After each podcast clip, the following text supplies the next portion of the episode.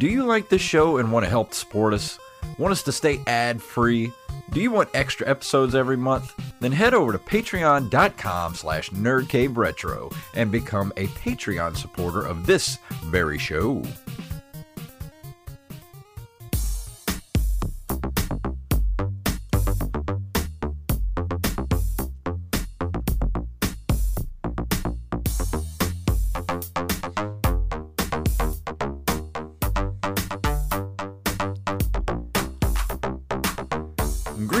Programs, and welcome back to another episode of the Nerd Cave Retro Show. My name is Jason Robbins.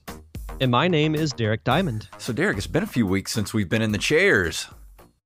Right. What's funny is I'm actually doing my show on location, so it's it's even longer for me. Uh, we actually so at where I work, we've kind of started this tradition over the last couple of years that we do some type of Halloween themed short film. Mm-hmm. Well, we filmed uh, this year's today. We actually finished it in four and a half hours. Wow, that's Which pretty is- fast. which is I mean we we kept the script pretty short and pretty digestible for everybody. So we were able to fly through it pretty quickly. So um, that'll be released uh, actually on Halloween Day. So I'll actually um, I'll share it on our social media as well Yes, uh, once we release it. So it's it's it's going to be made in the the light of your old like B quality monster Mm. movies That's awesome. like the really old obscure ones not even the good ones Hell yeah. so it, it was it was a lot of fun Yeah, and doing stuff like that you know with people that i work with is is always fun and it's a highlight for the year so it's, you know it's the off season so we get to be a little more loose and do some more fun occasional things like that so Yeah, I got to see I'm- the one you guys did last year. I'm looking forward to seeing this one.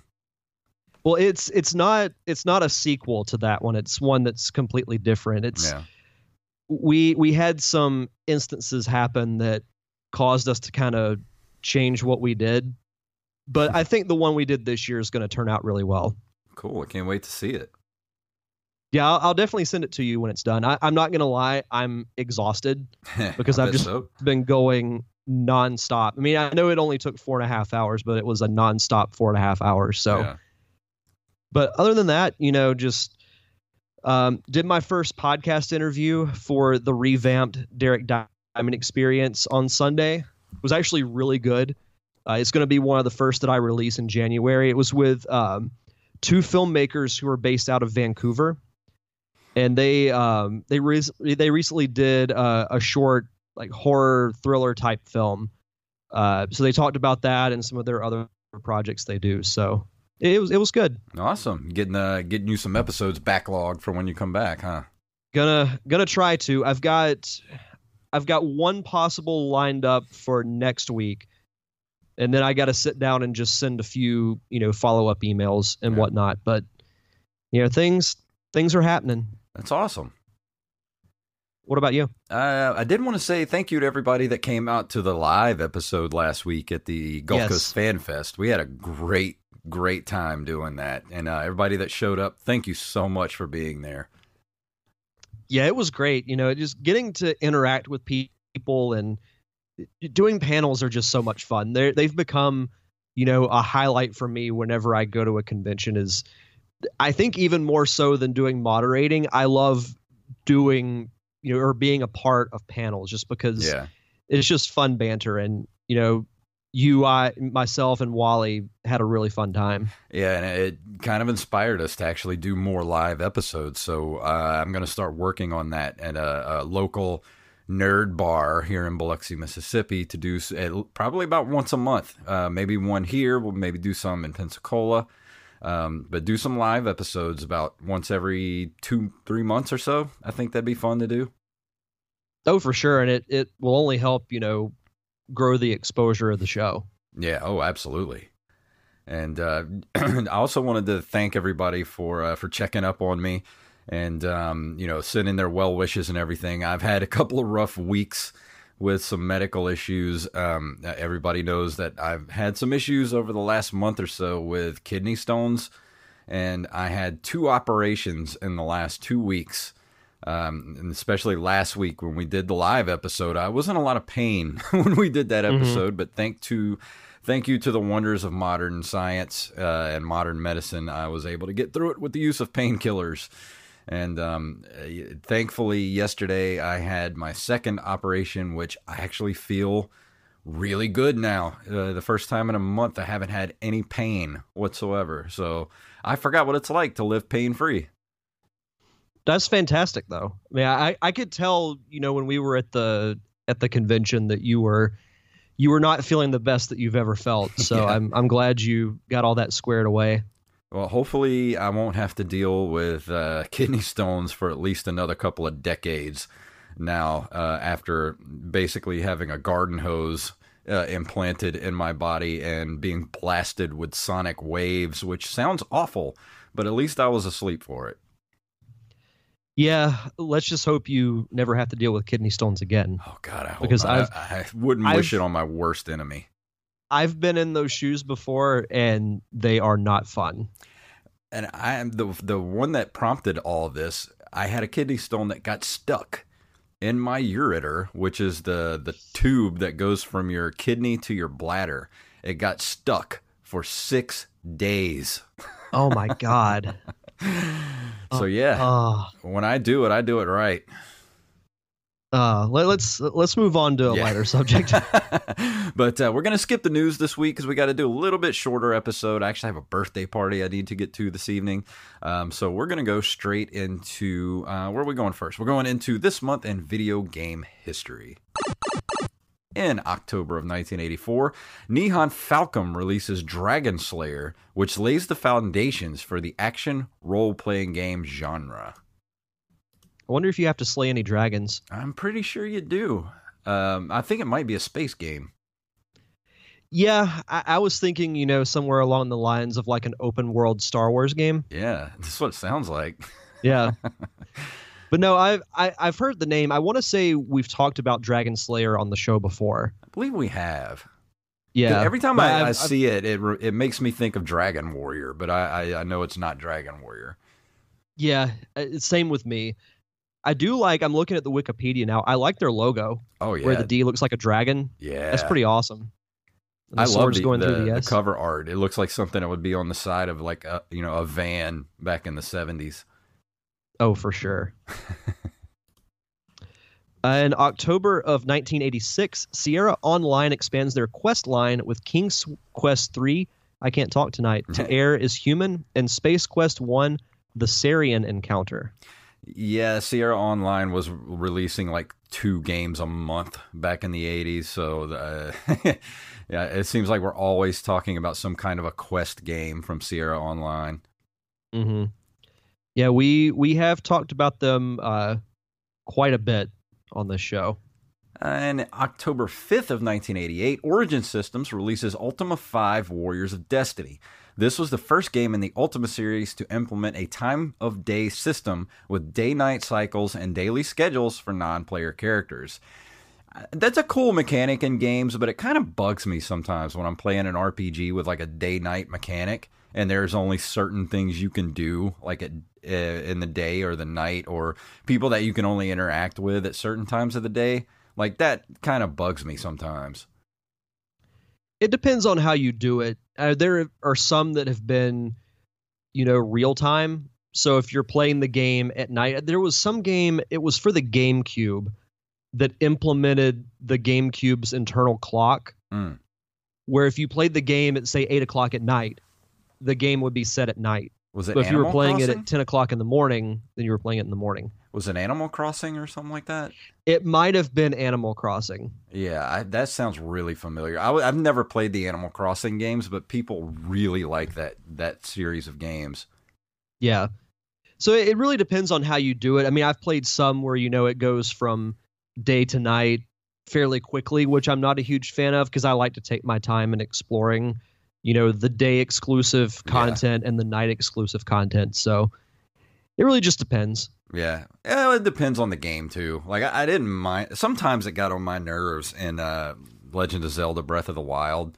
like the uh, the day night mechanics. Uh, like I would go to sell something at a shop, then I, I needed some money or needed to get something, and like the shop would be closed, and I would have to wait until morning. Yeah.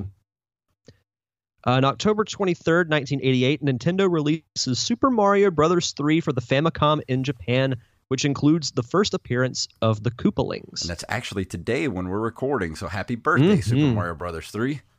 Mm-hmm. Best Mario what- Brothers game ever. It's what the 30 year anniversary. Yes, That's crazy to think about. I know. So happy 30th to the to one of the best Mario Brothers games ever made. that remains to be seen, but we'll, we'll I digress. That Uh. that's a debate that will never die. Never. Uh, on October 29th of 1988, the Sega Mega Drive is released in Japan, uh, known over here in America as the Sega Genesis. Mm-hmm. We've talked about the Genesis. I feel like we've been talking about the Genesis a little more recently than we did, like say when we first started doing the show. Yeah. I don't I'm know actually- if with me, I think. Oh, go ahead. I was gonna say I'm I'm kind of excited about the uh, the Sega bundle that's gonna be coming out for the Switch uh, early next year.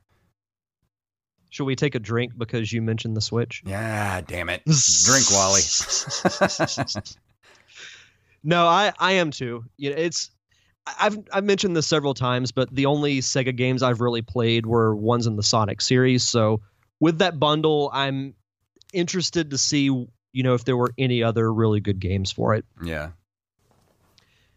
October 3rd of 1989, uh, Broderbund releases Prince of Persia for the declining Apple II, having been in development since 1985. Ports to other systems turned the game into a hit. I had no idea that franchise was that old. I didn't either. I mean, I knew it was old. I didn't know it was started in 1985. That's crazy. It took them four years to make that game. I always thought Prince of Persia was like a mid 90s thing, And yeah, it feels like a 90s thing to me too.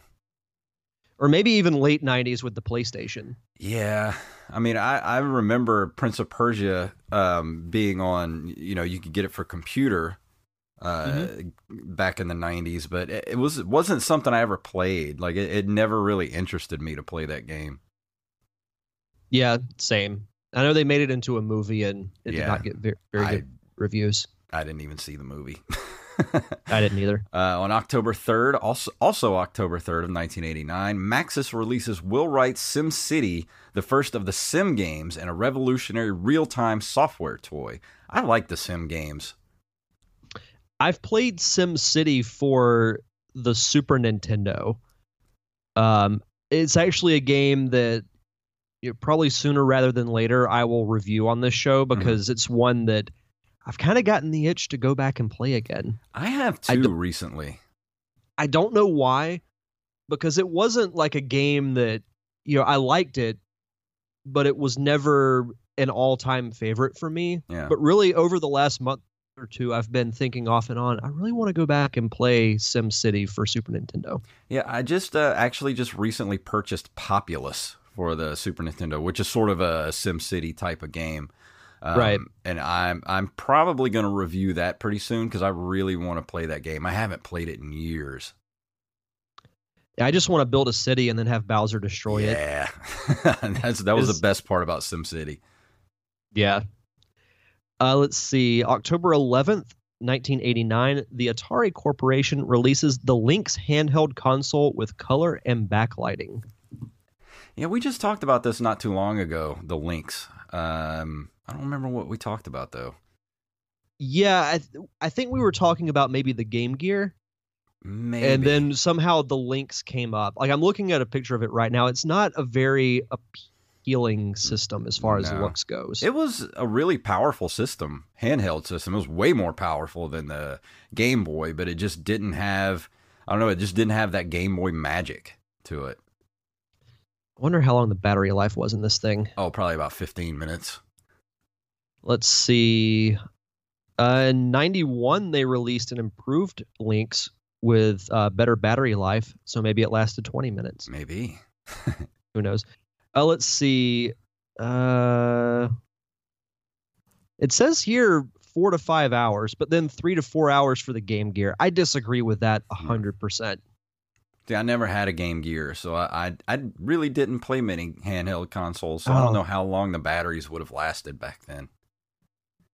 God, Game Gear, uh, it sucked up so much battery life. I, I thought I had a witty remark for it, but I don't. uh, also, uh, October 14th of 1989, the Sega Mega Drive released in North America as the Sega Genesis. I thought the Genesis was, was released in America in 88. I've got that all wrong. Yeah, I did too. Wait, because that's interesting because Sonic didn't come out until 91. Yeah. Well, the pack-in game for the Sega Genesis was um, Altered Beast for the first couple of years. Oh, okay, that makes sense. Yeah. Interesting.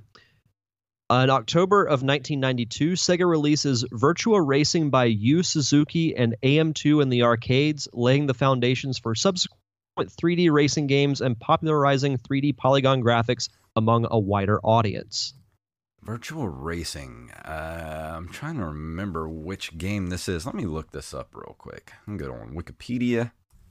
Yeah, because virtual Racing doesn't sound very familiar to me. Uh, let's see. Virtual Racing. Um, I don't remember this. No. I I thought it was something else. I every time I see something like that, it makes me think of like um remember that game Ridge Racer? Mm-hmm. That's what it reminds me of when I see stuff like this. Interesting. Hmm. Let's see. Is the next one's you, right? Uh, yeah. Uh, in October of 1992, Gremlin Graphics releases Zool, a character based platformer following in the footsteps of Mario and Sonic. It goes on to become the best selling Amiga game. Let me look this up. Zool. They, lucky they didn't get uh, sued by the Ghostbusters. Zool. Zool, Ninja of the Nth Dimension. This actually looks kind of cool. yeah, I would have played this game. Yeah, I would have played this. This looks Yeah, it's, awesome. a, it's a pure platformer relying on smooth, fast moving gameplay.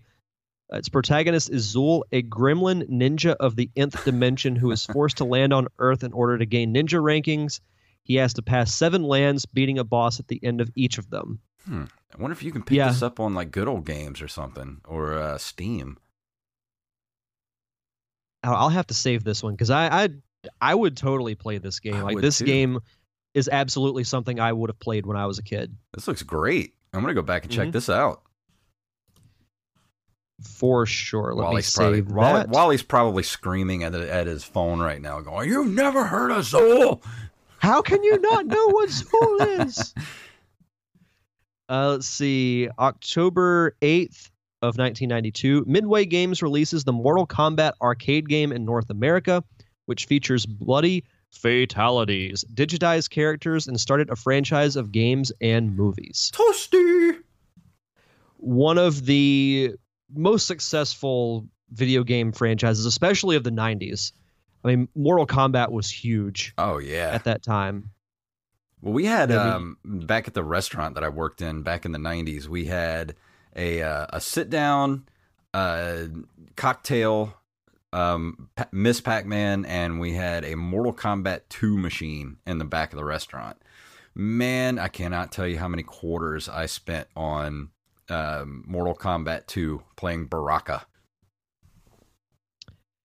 Yeah, I, I kind of feel bad, or not feel bad, but feel kind of left out in a way because I never really had like the the full arcade experience or growing up, you know, with arcades. Just because we didn't really have any in the town that I lived in. Yeah, we had one really popular arcade here in the, the local mall called Aladdin's Castle. And man, I have so many memories of that place. Uh, going in there and just playing video games. And it, it wasn't like the arcades are now. Like you go, like we have one at the bowling alley. We also have uh, uh, a really big one at um, Margaritaville, but it's mostly filled up with those ticket games. Like there aren't very many like old school just stand up arcade games, you know? Yeah. No, No. we we had I think we had two in Pensacola, but you know, when I was a kid I lived an hour away, so Yeah. The only time I ever really got to play was if I came to town with my parents, and then I'd get to play for maybe 15 or 20 minutes. Yeah. So I didn't have like an easily accessible one. Yeah, I miss the sound of the arcades, man. You walk in and all you hear uh, you you hear Teenage Mutant Ninja Turtles, you hear The Simpsons, you hear like Narc, uh, just Mhm. all those great games just blaring at you, and just is like a cacophony of just noise coming out of the arcade. It was it's like this magic uh, dimension that you walk into when you walk through the the door of the arcade. Like I just miss that so much, Oh, absolutely. man. Good times. For sure. Uh, on October 15th of 1992, Sega releases the controversial Night Trap video game for the Sega CD console. That was actually just released not too long ago for the Switch, which uh, I'd like to get, but uh, I haven't had any time to do anything lately. Let's just hope it doesn't pass you by. Ah, It's not going to pass me by. Uh, that's good stuff. wow. Wow. and closing out this month in video game history, I feel like you put this one in here for me. Absolutely. Uh, October 21st, 1992, Mario Land 2 Six Golden Coins is released for the Game Boy, which features the first appearance of Wario. You're going to be reviewing that soon, too, huh? Mm-hmm. Mhm. Yeah, I, I recently went back and played all the old Mario Land games, and I, I will say two is probably my favorite, just because it's got some unique aspects that I don't think have been repeated in any other Mario game since then. But I will save that discussion for another time. You know, I went to the Play and Talk this weekend to look for a um, a Super Game Boy so that I could start playing some Game Boy games. And you know, a couple months ago when I wasn't really looking for a Super Game Boy, they were lousy with them. They were just all over the place. Now that I'm actually looking for one, they don't have them. I didn't have any. That's always how it goes. Always. Yeah, I need to go back to the video game trading post. I, I haven't been haven't been there in like two months. I wish we could have gone to the Play and Talk while you were in town, man. That would have been nice. We should. I mean, we we should have. Like, how far away was it from the convention center? Mm, I'd say maybe 15 minutes. Oh, okay. I mean, Yeah, we about- we about had 15, the 20 time. minutes. Yeah, it, if we could have gone, it, it would have been nice. Maybe next time. Well, there's there's always next time. You could always take just take a trip over here one day. It's only an hour and a half away. It's actually not that bad of a drive. Yeah, it's not. I I actually want to take a trip over to Pensacola next couple of weeks just to get the hell out of town for a little while. It's good to do that. If if you do if you do let me know and I'll if it's like during the week I'll take the day off or if it's on a weekend. Hopefully it's one that I don't have to work. Ah, We can go get some fish and chips at um, uh, what's the name of that place? The the Irish place, McGuire's. McGuire's. Oh, I love McGuire's. They do have they have really good fish and chips. So good. But on that note, let's go ahead and we're going to go into our review for tonight. And since it is the Halloween season, I have been playing this game.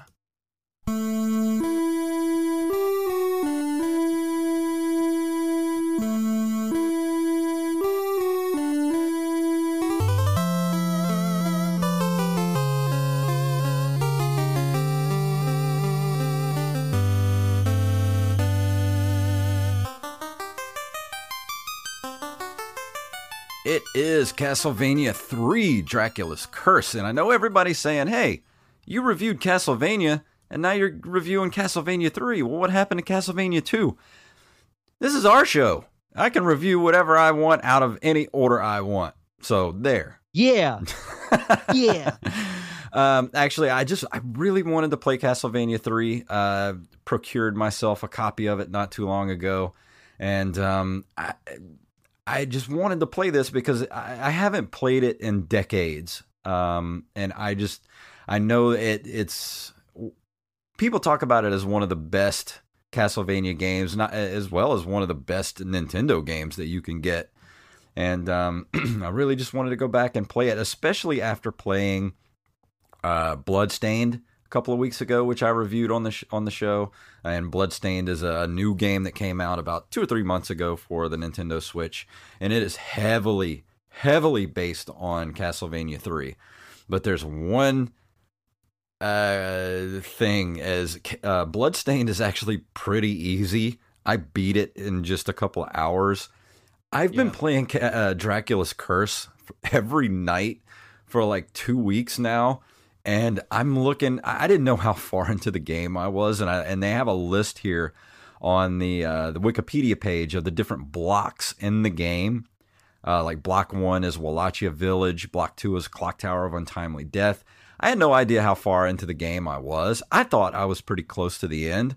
I'm nowhere near it. I'm only like halfway through the game. That's and you want to know why I'm only halfway through the game? Probably freakishly hard. Oh my god, dude. it is holy hell on a hockey stick. This game is freaking hard, man. And not only is it just hard for hard's sake, it's it's frustratingly hard at time like times. Like there are so many needless deaths in this game. Like the amount of knockback that you get in this game just from poor enemy placement to I would just fall off an edge because I was trying to go down or up a staircase and just would just fall for no reason, just fall trying to go go on a staircase. And let me tell you, Castlevania 1 is one of my favorite games for the Nintendo. I love that game. I've beat it several times. I can play it anytime. But there's a lot of just, you know, straightforward uh, levels in there, not, uh, you know, platforming and stuff. But this game, Dracula's Curse, is lousy with staircases. There are staircases everywhere in this game. I'm so tired of seeing staircases. Are there staircases on top of staircases? Oh my God, they're everywhere in this game. Um, but a little bit about this game: it's the third Castlevania video game produced for the for the NES. It was published by Konami in Japan in '89, North America in 1990, and Europe in '92. Uh, it was later released on the Wii Virtual Console it is notorious for its difficulty, you can say that again, and like its predecessors, it is also notable for its highly regarded soundtrack man, the music in this game is top notch. I mean, I love the Castlevania music in the first game, but man, this music is something about those Konami games, man. They knew how to make good good 8-bit music. Well, that's something in general when it comes to especially like your NES and your Super Nintendo music. There's just something about it that's so much more iconic than your more modern soundtracks. Like, don't get me yeah. wrong, I love the Halo soundtrack, and I love the soundtrack to say like Breath of the Wild or Mario Odyssey, but they don't hold a candle, at least in my eyes, like those old school games. Yeah, and I think a lot of what has to do with it is because you go through these levels so many times because you die so many times that it just kind of gets burned in your brain and the thing about it is they had to make music that wouldn't like grate on your nerves. So, mm-hmm. you know, they would make really good like melodic, you know, melodies uh, that you could listen to over and over again and they would just kind of get burned in your brain and you hear them and it just instantly brings up memories of childhood, you know? Oh, absolutely. And I was when I was doing my podcast interview on Sunday, that was something that we talked about is how you know, visuals are one thing, but to me, music especially to me is the best when it comes to invoking an emotional response, whether yeah. it's you know childhood memories or feeling of anxiety or happiness. There's just something about music that does that. Oh, absolutely. I mean, you that that's hitting the nail right on the head. It's so connected to you know emotion and you know being a kid like just I don't know. I'm kind of I'm at that weird age now. I'm in my 40s where I do a lot of like daydreaming about, you know, when I was a kid and the things that I loved, and especially Nintendo games. And it's just I play these games and it, they instantly take me right back to being like 11, 12 years old again.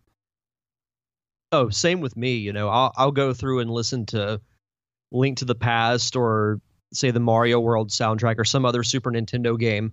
And it's almost like I'm transported back to my room at the house I grew up in. Mm-hmm. And I can just picture, you know, seven or eight year old me or however however old I was at the time, just sitting on the edge of my bed, looking up at my TV, playing those games. Oh yeah. You know, I was actually thinking the other day. You know, what would be a really cool virtual reality experience if there was some sort of almost like Minecraft, where you could go in and actually recreate like your childhood bedroom and be able to play like Nintendo or Sega uh, within that virtual environment. Oh, that would be great. I should patent that idea. Well, this uh, kind of a side note, but this was a couple of years ago. Um, you know, I had my both my grandparents pass away within like, like a short time frame of each other, Mhm. And after I think it was my grandpa's funeral, for some reason I was in that area, and I decided, you know what? No, it was after my grandma's funeral because I forgot she passed away first. I went to just I had this wild idea because I, I hadn't been there in so long. I went to the house that I grew up in. Like no one had been living in it for a while and it Mhm. looked like crap.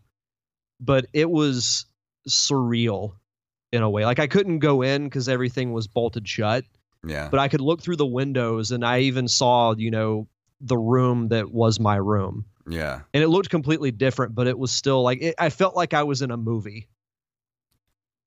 It was it was surreal. Yeah. Well, I say mean, that. Like it, it was almost like I could look in and picture, you know, the younger version of myself. Yeah. Well, like my parents still live in the house that I grew up in, but it's different now. Like you know, they've they've had so much remodeling done and things like that, and the rooms don't look anything like they did when I was a kid. So it's not quite the same. hmm So uh, you know, I would love to have just some sort of virtual environment where I could just completely recreate. I mean, com- down to like the the carpeting, where I could recreate like my childhood bedroom. Yeah, that'd be great. I think it'd be awesome. You should patent that. I should. But um, the plot of Castlevania 3 Jack- Dracula's Curse is a prequel to the original Castlevania. It's set a few centuries before the events of the original game. This game's pro- protagonist is Trevor Belmont, an ancestor of the original hero Simon Belmont.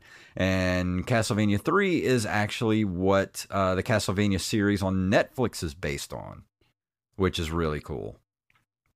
Int- like I had no idea what the plot of Castlevania Three is, but that's that's pretty cool. Yeah, and um, it's uh, unlike Castlevania. However, Castlevania Three is non-linear, which I thought was cool. Uh, it kind of took the elements of the first game and the second game because the second game is way more like RPG-ish, um, but this one kind of takes some of those elements and combines it with the first one. Uh, Trevor, the main character, can be assisted by one of three possible assistant characters, which this is the first game to kind of do that, which they did very well um, in uh, Bloodstained. Uh, where you can actually have a character, other characters go with you, and you can switch between characters uh, just by hitting the select button. But the thing that sucks about it, I wish they would have made it to where it was it would be like um, the original Ninja Turtles game where you could switch between characters and um, that character would have a full health bar. But it doesn't work like that. Like the health bar is what it is. If you switch between Yeah. characters, you know you only have three three notches on your health bar. If you switch characters, it doesn't fill back up, which I think that sucks. Yeah, it, was it Bloodstained like that as well? No, um, I, not that I remember. I think, I think that if you switch characters, it um, the each character had their own uh, health bar. But I'm gonna have to go back and play that. Now that you say that, I don't remember. Well, they I know the health meter was different for every character. Yeah, I don't remember. I mean, I'd love to go back and play through it again. That's no problem. Yeah, Um, but this one is uh, after completing the first level, uh, several points throughout the game, the player is given a choice of two branching paths to follow. The player can obtain multiple endings depending on the choices they make throughout the game and also who you finish the game with, the other characters, because you can only take one character with you through each level, uh, but you can get uh, different characters to go with you, and they each sort of have their own different. Um, uh, you know uh, attacks and things like that. So that's really cool. And this is the game that's actually uh, introduced Alucard, which um, he is Dracula's son. Uh, Mhm. who is also in the Castlevania series, which that should be coming out soon, shouldn't it? It doesn't it come out. Comes on, out on um, Friday. Ah, I can't wait. Oh my gosh. Yep. Awesome. Hmm. That's what I'm going to be doing Friday night. Ah, I'm going to be doing that too. I forgot it was coming out. I mean, I didn't forget Yeah. it was coming. I just knew it was coming out soon. I just didn't know when. Yeah, I I looked it up right before we started because I, I remembered that you were reviewing this game and I was like, wait, shouldn't the series be coming out soon? And yeah, it comes out on Friday. Uh, here are the names of the other characters. Uh, Sypha Belnades, a young sorceress with poor physical attack power but powerful elemental magic spells at her disposal. Grant Dynasty, I think I'm saying that right, a pirate with the ability to climb on walls and change direction mid jump. I want to hang out with that guy. Yeah, let's go hang out with Dynasty. Um, and Alucard, Dracula's son, a, a dhampir with the ability to shoot fireballs and transform into a bat, which is very awesome in this game because there's sometimes you just don't feel like playing the level, so you just turn into a damn bat and just get through it without touching anything. But That's it does awesome. take a lot of uh, of your heart power when you do that. It's like one heart per second. So, yeah, it's kind of I- it, it's basically the same mechanics as Bloodstained if you've played Bloodstained. Yeah. No, I've I've I played. I, I actually really liked Bloodstained. It's so good, but Bloodstained is a, a walk in the park compared to this game, man. It is so freaking hard and frustratingly hard at times where I would just literally wanted to throw my controller through the TV. Yeah, I haven't played Castlevania 3. I've only played uh, the first one. So I don't have a ton of knowledge to go off of when it comes to things Castlevania related, but I, I do really like the first one. And that's the thing. I love the first game, and you would think I would love this one equally. I mean, don't get me wrong. This game is bef- definitely better than Part Two because I'm just I'm not a fan of Part Two. I, it's okay, but it's just there's a lot about it just to not like. Which I will be reviewing it soon. I just it's been a long time since I've played it, but this one is there's way too many staircases and there's way too many just stupid, de- unnecessary deaths in this game, and it gets frustrating to the point where I just didn't even want to play anymore. Where I would just shut it off and be like, I, I'll just come back to it later. Um, it's uh, the knockback in this game is ridiculous. I mean, Ninja Gaiden level ridiculous, where there are so many platforms to fall off of. If you get knocked back, by anything, you are falling off of a platform to your death. I mean, that's just that's just the way this game rolls. Well, that's the thing about, you know, we've discussed the differences between, you know, hard to the extent of it kind of drives you to keep doing it. And then there's the hard where you just get angry and Yeah. throw your controller and walk away. Well, this game that- kind of rides. never- it rides that line. What what you Yeah. just said. That's what it sounds like. I mean, I would love to just heap praise upon this game. And don't get me wrong, it's worth buying. If you're into the Castlevania series, if you have a Nintendo, it's worth the purchase. But just go into it knowing that you're going to be very frustrated playing this game. It's not, you know, I can play the first Castlevania without um, getting too frustrated um, there is a lot of parts in in the game, like a couple of boss fights that give me trouble. But for the most part, that game's very enjoyable. But that's also because I've been playing it for 30 years.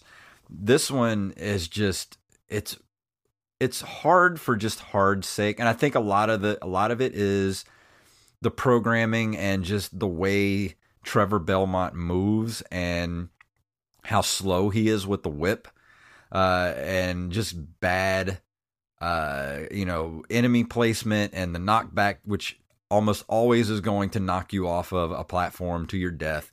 And the stupid staircases, like too many damn staircases in this game. Staircaseception.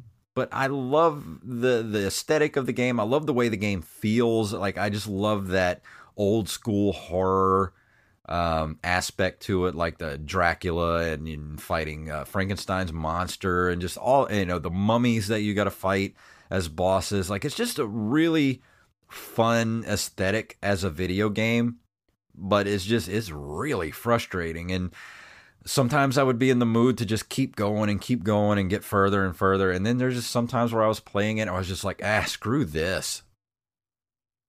And that's never a good thing to me. Yeah. Usually, games like that, I won't say every time, but more often than not, if I ever get to that point, I I don't go back and finish the game. Yeah. But that's I mean, just me. I'm going to try to finish this game, but I think it's going to take me a long time. Like, I can play Castlevania 1 and beat it within a couple of hours if I Mhm. really sit down and, and try to finish it. But this one, man, I just don't know. I mean, I if I give this a, a, a number grade uh, out of 10, I'm going to give it a 7 just because the graphics are fantastic. It's a beautiful, like some of the best graphics you can get for the Nintendo. Some of the best music you can get for the the Nintendo. But as far as the gameplay and the controls, it's a little stiff like that. But that's kind of a that's uh, you know that's kind of the uh, stamp of the Castlevania games is Simon and Trevor are a little stiff when you play them. Mhm. But I mean, that's going to knock it a little bit. But uh, you know, I like the Castlevania games. I love the TV show. It's it's based off of this one. I love the story for the games, and that kind of gives it more of a pass for me. But I, I do have to knock this one a little bit. I don't remember what grade I gave the first Castlevania. I remember it being pretty high. I think I gave it like a nine or a nine point five. This one's going to get a solid seven but I also haven't finished it. I'm only about halfway through the game. But I mean, I do have to recommend it because it is it does look great, it sounds great, but you do have to have a bit of patience to get through this game. It definitely you've definitely intrigued me as far as wanting to play it because you know I, I do want to play through. I want to try and beat the first one, and then I want to play the second one and the third one as well. So uh, at some point, you know, I, I feel like I say that a lot on this show, but at some point I will get to it. And like I said before, a couple of weeks ago, we were talking about Castlevania 2. You know, it's a lot different than these two games. Uh, it's very, uh, it's sort of almost like uh, it suffers from Zelda 2 itis, you know, where it kind of added in, you know, it's like a side scrolling open world RPG type of game. And I think with a walkthrough, uh, it's a lot more enjoyable. So I'm going to play it with a walkthrough and try to finish it and see how I feel about it because I didn't like it as a kid, but I've heard from a lot of different people that it is enjoyable if you have a walkthrough. So I'm going to experiment and actually do that and see how I feel about it. Yeah, that's not a bad idea. I, there, there's nothing wrong with using, you know, a walkthrough. I mean, I, I do it. I've gone back and played through some games that I couldn't beat when I was younger, and you know, just look online and find a a walkthrough or some type of, you know, strategy guide or something like that. And I did use a code for Castlevania 3, the help me code. If you enter in the the name, uh, if it asks, it always asks you your name when you start the game. If you enter in help me, you get 10 lives uh, per continue, which uh, you know you normally have three. Yeah, it gives you 10, but it really doesn't help. like I go through so many lives in this game.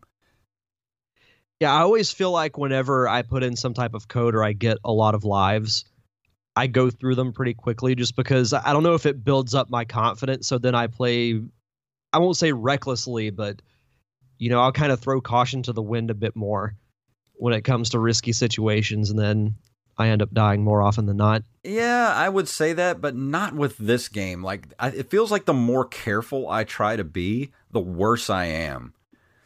Like, uh, there, there was one. What was the name of the level? Uh, the Haunted Ship of Fools. I was playing the other night, and I got so frustrated. I, I, there was one part in the ship where I kept falling off of the same staircase over and over again. Like I wasted all 10 lives on this one stupid staircase that I kept falling off of. And I got so frustrated, I quit the game and was like, I'm never playing this stupid game again. But then, of course, I went back and got. I finally got past it, and, and I don't know. It's like it feels like the more careful I was trying to be, the worse I was doing. I've done that as well. Yeah. uh, but also, the Japanese game magazine Famitsu gave it a 30 out of 40 score. Nintendo Power listed it as the ninth best NES video game, praising it for its strong improvements over previous entries. Game Informer's Tim Turi felt that it was a return to form after Castlevania 2. Uh, Games Radar ranked it the eighth best NES game ever made. Uh, IGN placed it as uh, fifth on their list of top 100 NES games. Wow. Um, and I think that's it. Yeah. That's pretty high praise. I know. Uh, it was also, featured as an episode on the uh, Yeah. 1991 animated cartoon Captain N the Game Master. I love that cartoon. It's so bad, I did but I too. still love it. uh, yeah, says- Mother Brain was a little much, but it was a fun Yeah. show. Uh, but it did say that uh, this was uh, revealed in February two, 2017 that this series will be an animated series on Netflix uh, to air on July 7th, 2017. So this article's a little bit old, but uh, but yeah, this is uh, this is what the the Netflix series was based on was this game. Mm-hmm. And it's a very good series, which everyone who's listening should go watch. Oh yeah, if you haven't watched it, definitely go watch it before it drops. Uh, season two drops on uh, on Halloween. we should watch it and then when it comes out on Friday and then review it next week. We should. That sounds cool. Oh, actually, next week we have to do our uh, our movie thing, Oh yeah, that's right. our we do. Halloween episode. Ah, ah, ah, ah. but that's all I got to say for Castlevania Three. Anything else you want to bring up about it before we get out of here? No, it's just like I said earlier, you know, you talking about it being as frustratingly hard as it is, it, it intrigues me to want to try it. I think you So should. at, at some point I will get to it. I really think you should. I think it's worth playing, but just know what you're in for. I, I will definitely keep that in mind. But uh, I don't have any uh, listener emails or anything lined up for this week. Um, I'll get I'll get to all that next week. But I, I know some of you guys have been talking to us on uh, Facebook and Twitter, so I'll get to that soon. But uh, I actually need to get out of here tonight because I got a birthday party to go to, and that's gonna be fun. Plus, there's food, and I haven't eaten all day, and I'm starving. Yeah, me too. So, Derek, anything else you want to talk about before we get out of here tonight? Uh, no, just um, I am picking up steam on uh, pre-production for my short film. So if anybody wants to uh, keep up with that, just go to the Parker Syndrome on Facebook and Instagram. I'll probably make a Twitter sometime uh, in the next week or so, and then when things really get going, I'm going to make the website. So uh, Facebook and Instagram for right now. Awesome. Well, let me go and read our stuff here. If you would like to email us, you can email us at nerdcaveretro at gmail.com. We are at nerdcaveretro.com. We're on Instagram and Twitter at nerdcaveretro. And you can follow us individually at jfunktastic and at Derek underscore diamond. We're on facebook.com slash nerdcaveretro. You can also support us on Patreon at patreon.com slash nerdcaveretro. And if you don't have a buck a month to throw our way, go leave us a review wherever you listen to the show. That helps us get in front of more people and more ears and make the show go higher in the rankings. And the more people that listen to it, the better. So go do that. So let me go ahead and say this Derek, tell them what it's all about. May the way of the hero lead to the Triforce. Yes.